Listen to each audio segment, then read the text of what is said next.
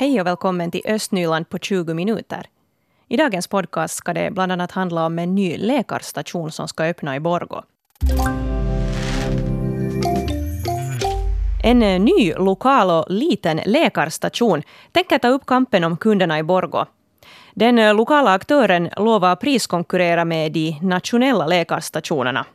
Och I den blivande läkarcentralen i Nimbushuset mitt i Borgå centrum så är ombyggnadsarbetena i full gång och man öppnar i september.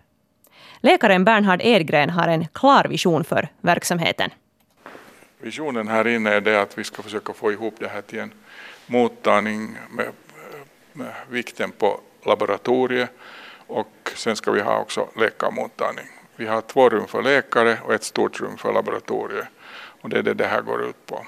Vi har nu hållit på en tre månader för att få det, det här utrymmet. För det första tog det länge innan vi fick det nycklarna i vår hand, vilka vi fick i förrgår.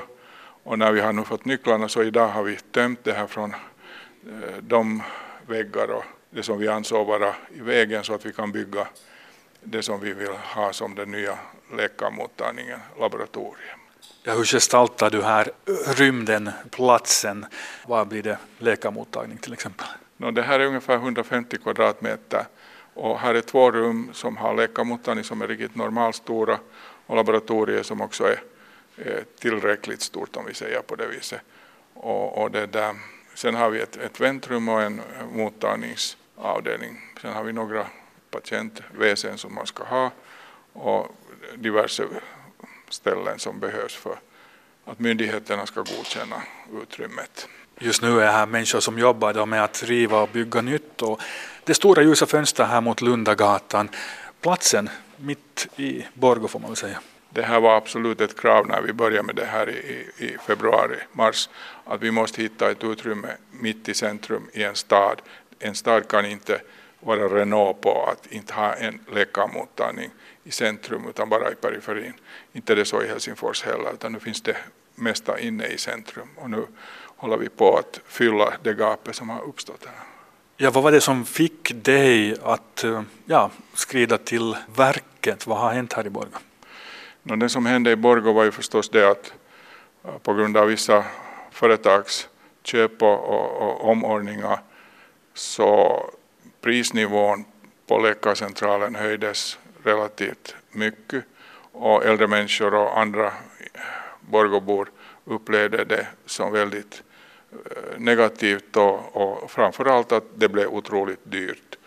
Och det, där, det gjorde ju det att en vanlig människa så kan helt enkelt inte mer köpa den service utan man måste då antingen bida sin tid och gå upp till hälsocentran för där är ju långa köer och då lyssnar vi ju på vad till exempel pensionärsföreningarna, vilka är många och stora i Borgå, sa och de sa att gör någonting. Och då beslöt vi med pensionärsföreningens ordförande äh, på svenskt håll att nu ska vi bygga en, starta en sån här ny som vem som helst kan komma till för att få det som den behöver. Vilka tjänster är det då som ni satsar på här? vi satsar på laboratoriet, vi har egna maskiner, vi kan göra det mesta i laboratorieväg på en streck två dagar. Och, och, och, och, det är nog det som folk är ute efter, att när man går till en, till en mottagning så vill man ha sina laboratorieprover genast.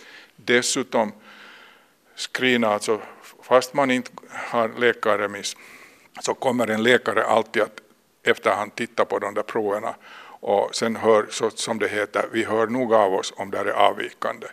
Och, och sen får man då leva med det som man måste göra i de fallen sen.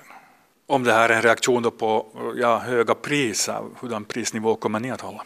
Vi kommer att ha mycket modest priser. Det finns pris, våra priser finns redan på nätet. Om man tittar på Synlab har Synlab laboratoriepriser. Det är bara att gå dit och se, vi har exakt samma priser.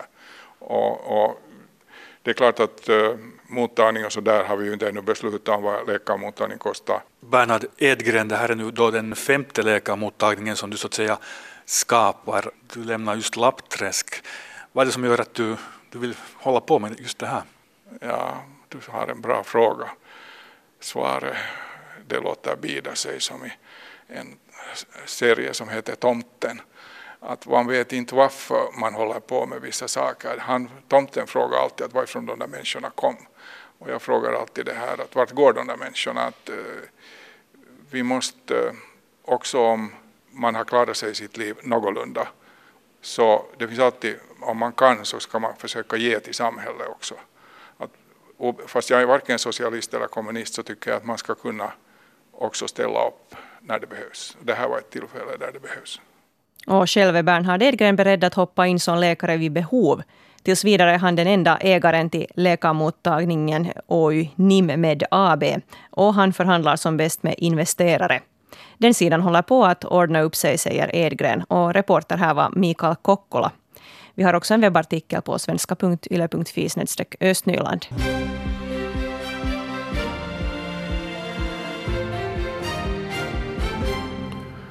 Klockan är halv åtta, dags för en första dos regionala nyheter. Jag heter Stefan Härus. God morgon. En mängd skolbyggen och skolrenoveringar har framskridit i Borgå under sommaren. Vid flera skolor kommer byggjobbet också att fortsätta under läsåret. Delar av Pääskytien koulu och kanske också Keskuskoulu kommer att vara halvfärdiga vid skolstart. Det kommer också ena halvan av Eklövska skolan att vara. De här arbetena kommer ändå att slutföras under skolårets första månad. Sannässkolans nya baracker kommer inte heller att vara i bruk vid skolstart eftersom bygglovsprocessen för dem fortfarande är under behandling. Undervisningen verkar därför i skolans övriga lokaler under de första veckorna. Kloreringen av dricksvattnet i Kärkko i fortsätter. Ännu behöver man koka dricksvatten och vatten till matlagning i minst fem minuter. De vattenprover man tagit från fastigheterna på området uppfyller kraven för hushållsvatten men noggrannare analyser visar ännu små halter av avföringsbakterier. Fyra personer har meddelat om magsymptom men hittills har proverna inte kunnat visa att det beror på sjukdomsframkallande bakterier. Det är viktigt, viktigt att ta kontakt med hälsovården om man uppvisar symptom. De arbetslösas antal har i juni ökat i Lappträsk och Lovisa om man jämför med siffrorna i maj. Det skriver tidningen Lovisan Sanomat idag. Lovisa har 661 arbetslösa i juni mot 603 i maj. För Lappträsk är siffrorna 111 arbetslösa i juni mot 104 i maj. Jämfört med motsvarande tid i fjol har trots allt de arbetslösas antal minskat i Lovisa. I Lappträsk är de arbetslösas antal nu högre än de var under motsvarande tid i fjol. Och en sportnotis. Akilles handbollssektion har fått en ny verksamhetsledare, den tidigare tränaren och spelaren Ron Liljendal. Tack vare anställningen kan handbollssektionen nu ta steget mot en ännu mer professionell skött förening, säger handbollssektionens ordförande Andreas Freiborg. Liljendal ska nu tillsammans med juniorchefen Christian Lindblad jobba för att intresset för handboll i Borgå ska växa. Servicen för besökare vid Sibbo Storskog har under det gångna året förbättrats på många ställen. Bland annat så har en del av skogen blivit mer handikappvänlig. Och nu är vår reporter Hedvig Sandell där någonstans på besök i Storskogen. God morgon Hedvig, var befinner du dig? God morgon, jag befinner mig här riktigt bredvid eh, vandringsleden, där eh, vandringsleden som börjar till Sibbo storskog. Och eh, bredvid mig har jag Rolf Toffe Törrönen, 82 år gammal och har rört sig jättemycket i Sibbo storskog. Han säger att han är en expert på Sibbo storskog. Vill du berätta lite om den här handikappsleden? Eller på vilket sätt skogen nu har blivit mer handikappsvänlig? Nu är det ju på det viset att det, där, att det finns en nationalpark här i, i Sibbo och den används ganska lite av, av många, många människor. Och, och de handikappade är nu första gången liksom på gång eh, gjort någonting att det där här är en led som, som man kan med, med en medhjälpare och man har rullstol så går det att, att vara vandra till Storträsk här i Sotungsby. På vilket sätt är den här leden handikappvänlig? No, den, är, den är på det viset den är nästan som en, som en idrottsplan, en, en, en, en, en länk, länk det där som, som det går så väldigt bra att, att skuffa en, en, en rullstol och sånt där. Att det, där. Att det, det, det är bra arbete gjort. Tror du att andra personer också kan ha nytta av den här leden än, än de som är rullstolsburna? Absolut, bara de inte är i vägen för eh, rullstolarna. Var går den här leden? Nå, i, vi är här i Sotungsby, en av de nättaste ställena i Storskogen. Och, och det där, den här rutten börjar här vid, vid det där parkeringsplatserna går till, till det där uh, Storträsk. Och där är en, där är en liten, liten det där plats som man kan grilla och sånt där. Och, och gå på vässa.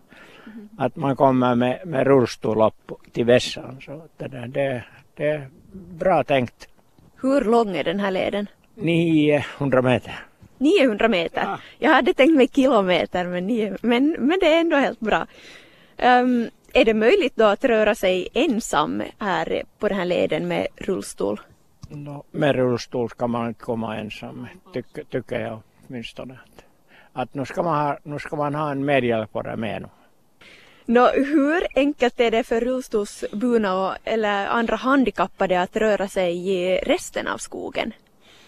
Nå ja, ja det, där, det beror lite på, på var man är i storskogen. Att om man här är i Sottungsby så nu är det ganska svårt att det där att, att eh, var, eh, vara ensam här. Att det där. För det första så finns här inte så mycket, mycket leder som skulle vara utmärkta och sånt där. No, om man vill röra sig i andra delar av skogen då och har ett handikapp, var skulle du rekommendera att man rör sig? Nå, nu är det den här nya leden utan vidare, men den är hit i Sotungsby och, och, och det där till exempel Sibbobor som bor i, i centrum av, av, av kommunen så de har lång väg hit. Att det där, att den borde ju vara närmare Nickby.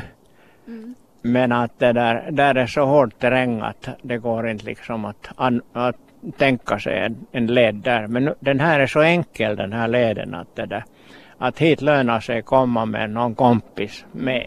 Hur ofta kommer handikappade hit till Storskogen? No, den, är, den är så, no, mycket sällan har jag, har, jag, har jag sett men nu när den här leden finns finns det möjlighet också att, att det finns mera handikappade. Hur mycket tror du att det kommer att öka handikappade här i skogen? man, man önskar ju att det, att det ökar, ökar mycket. Att, det där, att kom in hit, kom in hit om, om ni har stor, möjlighet till, till, det där, till bil så kommer ni hit till Sotungsby och, och, och den här, den här, or, den här led, leden börjar riktigt nära parkeringsplatsen så allt är, allt är liksom bakat för er. Nu vet du hur många besökare Sibbo Storskog årligen brukar ha? Nå för lite. För lite. Jag, jag har inte sett på några siffror men att det är ganska lite ser man folk nu här. Att det där. Hur stor andel av dem är handikappade? Mycket lite.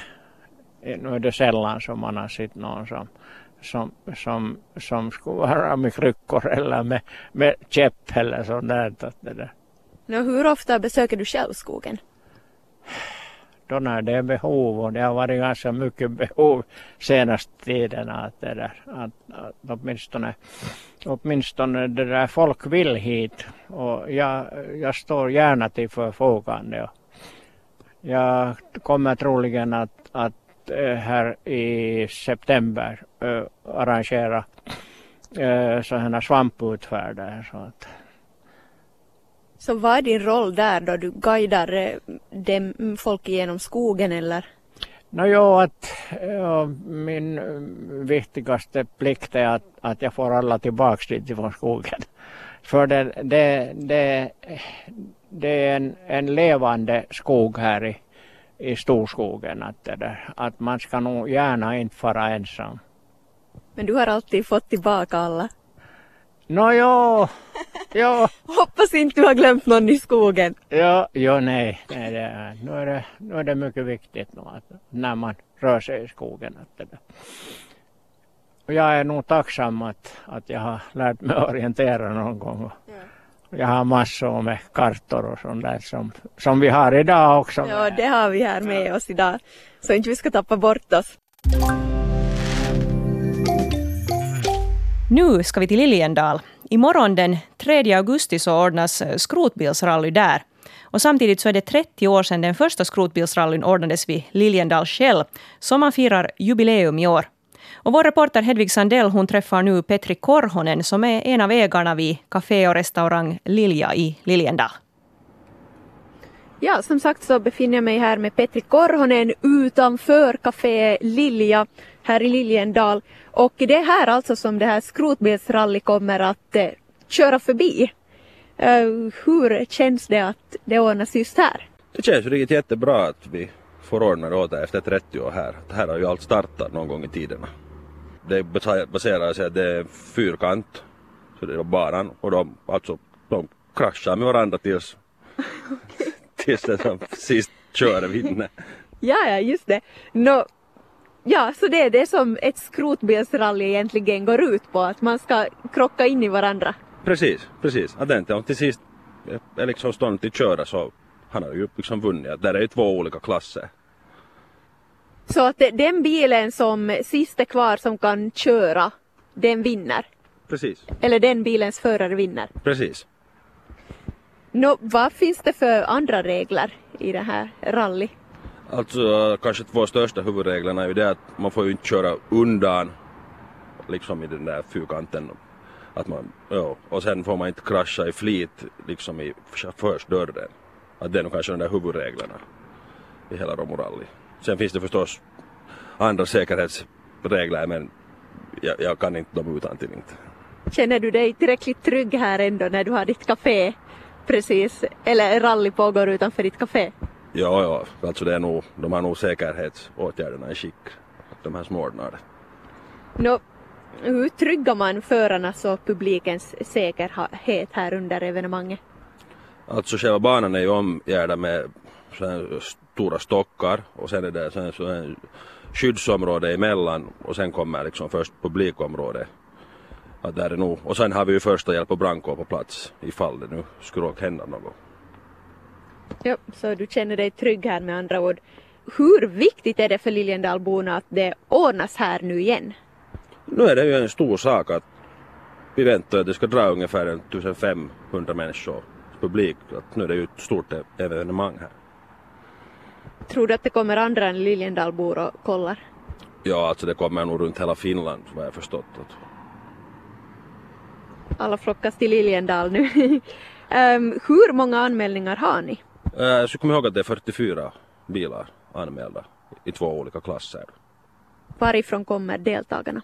Det är nog runt hela Finland. Att, jag tror att vi har en till och med från Estland, en deltagare.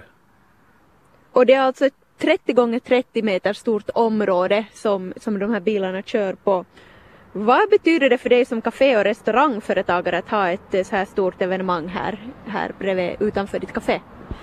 Alltså det är ju nog en stor sak att, att liksom, vi har ju liksom hela personalen på jobb. Att det är mycket människor så vi hoppas ju på mycket försäljning. Mm.